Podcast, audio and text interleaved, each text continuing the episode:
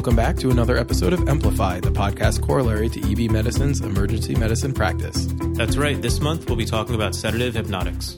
Specifically, we'll be talking about sedative hypnotic drug withdrawal syndromes, both the recognition of such syndromes and their appropriate treatment. This episode's content was curated by Dr. Cynthia Santos of Emory University Hospital and Dr. Ruben Olmedo, who's director of the Division of Toxicology at Mount Sinai Hospital. I think it's also important to note that although we will be discussing some of the most important and common withdrawal patterns encountered in the emergency department, we will not be discussing perhaps the most common, which of course is alcohol withdrawal. That's right. If you wanted to review alcohol withdrawal, EB Medicine covered this in detail in prior issues. You can refer to the July 2010 issue of Emergency Medicine Practice or the June 2015 Critical Care issue. So let's get started. Jeff, why do you think EB Medicine chose this topic for the March issue? Well, as we all know, prescription drug abuse is becoming, or maybe it already has become, an epidemic in the United States.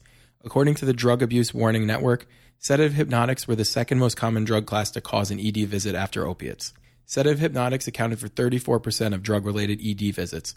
Shockingly, from 2004 to 2011, ED visits due to oxycodone and alprazolam increased 263% and 166% respectively. Simply impressive. I think it's safe to say that this has already reached epidemic proportions. Another important factor in choosing this topic is that treating these withdrawal symptoms can be improved by following a stepwise, patient specific approach. So, where did the recommendations from this review come from? Well, for this particular issue, their recommendations were derived from a review of 83 articles. Keep in mind that most of these recommendations are derived from consensus expert opinion and reviews, and not necessarily randomized control trials.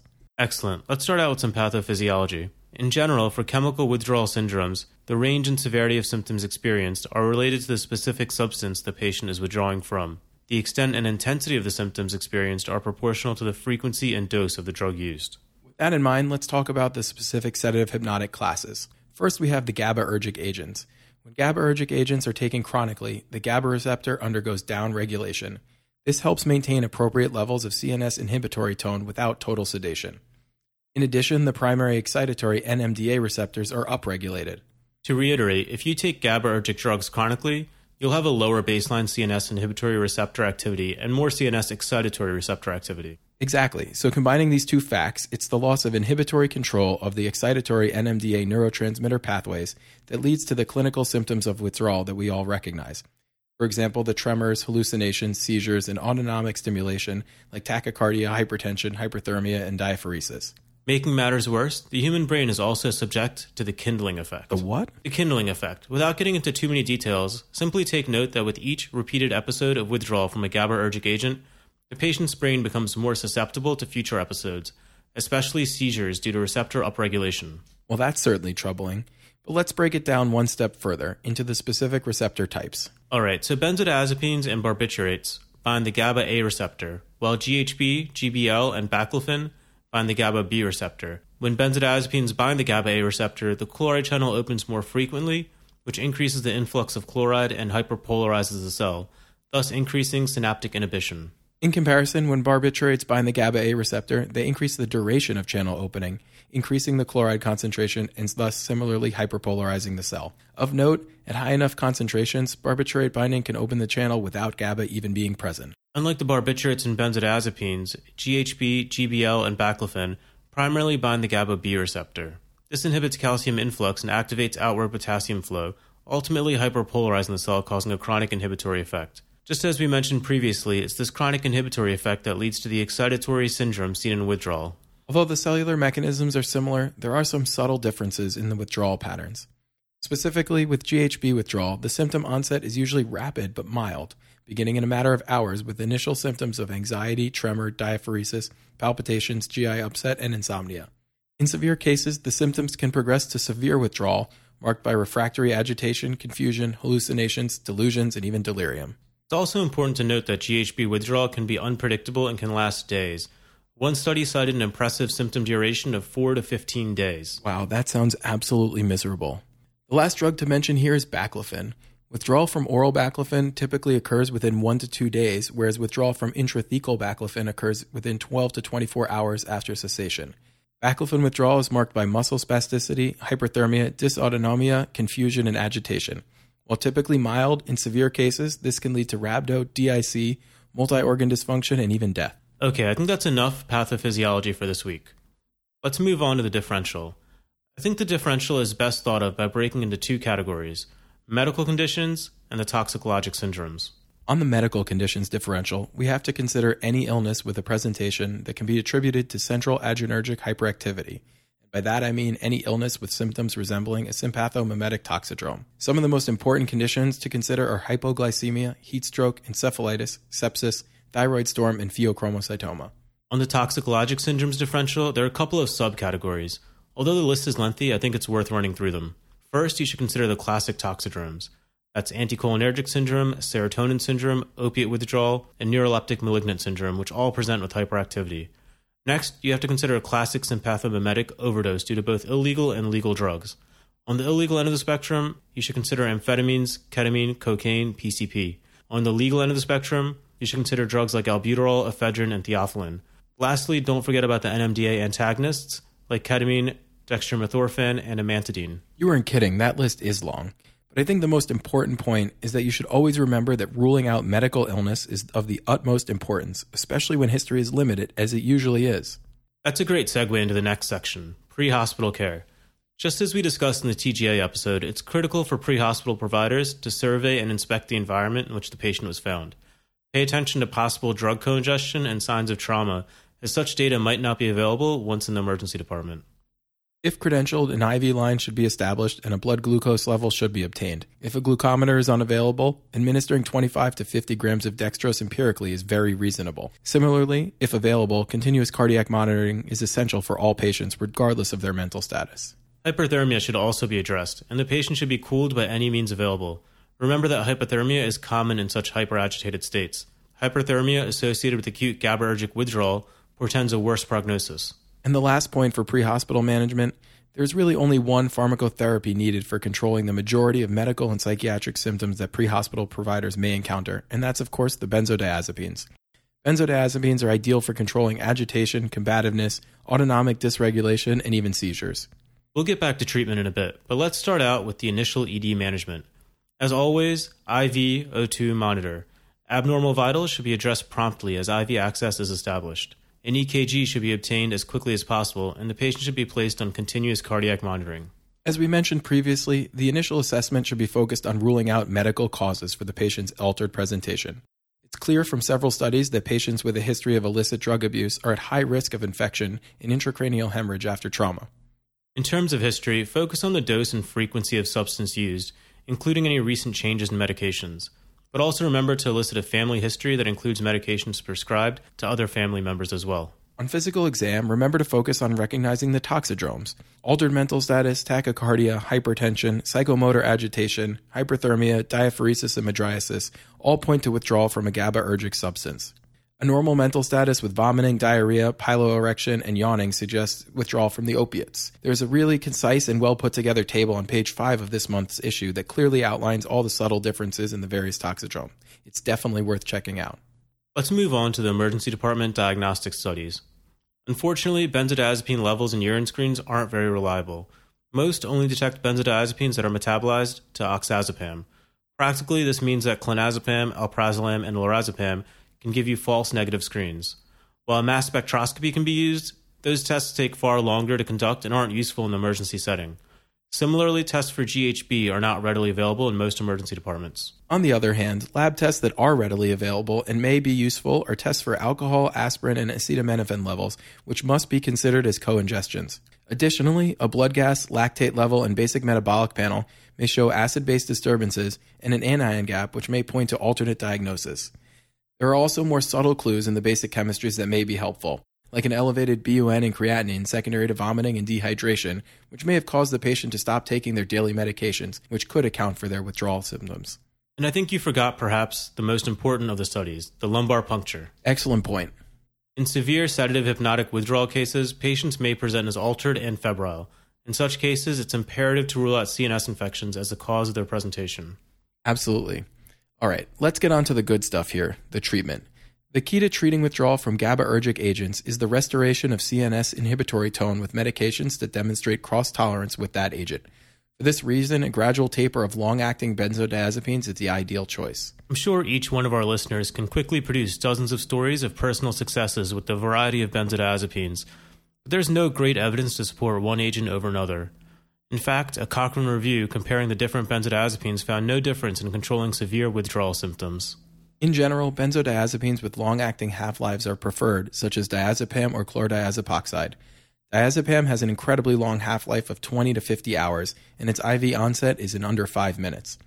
Chlordiazepoxide given PO has an onset of less than an hour, but it too has a prolonged half life of 6.6 to 28 hours, making it another great choice for a gradual taper. Interestingly, both have an active metabolite, N-desmethyldiazepam or nordiazepam, which has a half life of 2 to 7 days. In elderly patients or those with liver disease, lorazepam is considered the drug of choice. Lorazepam undergoes only hepatic glucuronidation, while diazepam, chlordiazepoxide, and midazolam almost undergo hepatic oxidation, which is impaired in those with liver disease and many elderly patients. If quick onset of action is desired, the typical agents to choose from are diazepam, lorazepam, and midazolam. In IV form, each of these has an onset of action in 1 to 5 minutes. Midazolam and lorazepam both have peak pharmacological effects in under 30 minutes, with midazolam being slightly faster. Midazolam has a half life of 2 to 6 hours, and lorazepam has a half life of 10 to 14 hours, in comparison to diazepam, which, as we mentioned earlier, has a half life of 20 to 50 hours. In some cases, however, when IV access is not readily available, IM administration becomes necessary. Diazepam is a radically absorbed IM and therefore not preferred. Diazepam and lorazepam are also prepared in a propylene glycol solvent, which can lead to sterile abscesses when injected IM. As an aside, this propylene glycol solvent can also lead to systemic toxicity. Midazolam, on the other hand, is dissolved in a water soluble solution, making IM administration easy. Once the initial symptoms are controlled and likely the patient has been admitted, we must decide on a symptom triggered versus fixed scheduled dosing. For those of us that routinely deal with ED boarding, this becomes a very pertinent question to answer. In patients withdrawing from benzodiazepines, symptom triggered dosing results in less total benzodiazepines used and shorter duration of treatment. This is something that both the patient and hospital administrators can certainly get on board with. Much like the standard alcohol withdrawal protocols that many hospitals employ, there's also a Clinical Institute Withdrawal Assessment, or CIWA, for benzodiazepines. This protocol uses a symptom triggered regimen of diazepam based on vital signs and a scoring system. For more information, check out the link on page 9. I'll definitely check that one out since I hadn't heard of it before reading this issue. All right, so I think we've exhausted the benzodiazepines for now. Let's move on to some other agents that have also been used. Two agents which immediately come to mind are phenobarbital and propofol, which are both agents used in severe withdrawal symptoms for patients who are benzodiazepine refractory. Great place to start. Remember that phenobarbital is a barbiturate and therefore acts by increasing the duration of chloride channel opening. Propofol is both a GABA agonist as well as an NMDA antagonist, making it an exceptionally good agent for refractory cases. Good point, but they both have a narrow therapeutic index and can quickly result in respiratory depression. Both agents should only be used if the patient has a protected airway or the patient is in a very well monitored location with airway interventions nearby. Right. And there are some less commonly used agents as well that Dr. Santos and Dr. Olmedo discussed, the first of which are the alpha 2 agonists. Logically, alpha 2 agonists like dexmedetomidine and clonidine are great choices. They both attenuate the sympathetic overdrive response by decreasing norepinephrine release. As such, the use of alpha 2 agonists may reduce the need for excessive benzodiazepines and may decrease the incidence of benzodiazepine related delirium and respiratory depression. Practically, they have been tested as adjuncts, but never as monotherapy, and therefore can only be recommended in combination with benzodiazepines. In contrast, while beta blockers may treat abnormal vital signs, will not treat the underlying withdrawal pathophysiology, so they are not generally recommended. They may have a role in patients with severe underlying cardiovascular disease, but appropriate management of the withdrawal syndrome by the traditional routes will typically alleviate the cardiovascular strain. Next up are the atypical antidepressants and antihistamines. They have no role. Next. Whoa, slow down. While the atypical antidepressants likely have no role due to their delayed pharmacologic effects, antihistamines may have a role in controlling the agitation and insomnia associated with withdrawal. All right, that's fair. The last class of medications to discuss here are the antipsychotics. They only have a role in acute intoxication or at the very mild end of the withdrawal spectrum, as most of the antipsychotics decrease the seizure threshold and are therefore dangerous. One meta analysis of nine trials actually found that when used as a monotherapy in withdrawal, the relative risk of death was 6.6. Now that's compelling evidence for me to stay away. All right, the next topic is special circumstances. First up is managing critically ill patients. Patients in severe withdrawal may require endotracheal intubation in order to appropriately treat any one of the symptoms, such as severe hyperthermia, refractory agitation, or severe metabolic acidosis. Intubation may also be required to facilitate the administration of higher doses of benzodiazepines and other adjuvant therapies. Aggressive cooling measures may also be necessary. Typically, external cooling with blankets, evaporative techniques, or cool IV fluids are sufficient, but in severe cases, NG lavage, bladder irrigation, and internal cooling catheters may be needed.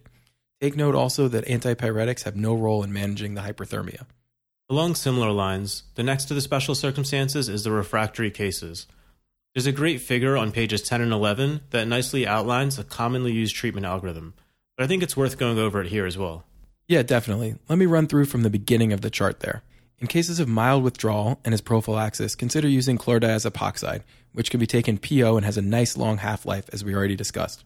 If the patient is beyond the state of mild withdrawal, you should consider starting an IV benzodiazepine in escalating doses. There is decent evidence to support either lorazepam IV or diazepam.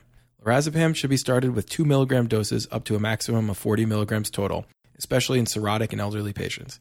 Diazepam IV, starting with doses of 10 mg up to 200 mg total, can also be used and probably should also be used for the reasons we already discussed, mainly its very, very, very long half life. If the patient is still agitated, delirious, or has a heart rate greater than 110, the next step is to start escalating doses of phenobarbital or small propofol boluses. Phenobarbital can be used in boluses of 65, 130, and 260 milligrams. Propofol should only be administered in very small 20 milligram boluses, unless the patient's intubated, in which case a propofol drip can be started. And if, in the most extreme of cases, the patient remains tachycardic and hypertensive, as long as all the comorbid conditions have been safely ruled out, you should consider starting an alpha 2 agonist such as dexmedetomidine or clonidine. Do note, however, that the evidence at this stage is relatively weak, and the recommendation to start dexmedetomidine is only a class 3 recommendation, whereas the evidence for clonidine is of an indeterminate class. The last special population is the elderly. Be wary of empirically treating this population for sedative hypnotic withdrawal. The classic withdrawal symptoms are very difficult to distinguish from delirium secondary to a medical condition. If you are treating them for withdrawal, you have to be very cautious for multiple reasons. First, elderly patients typically have a larger percentage of fat when compared to younger patients. This alters the volume of distribution.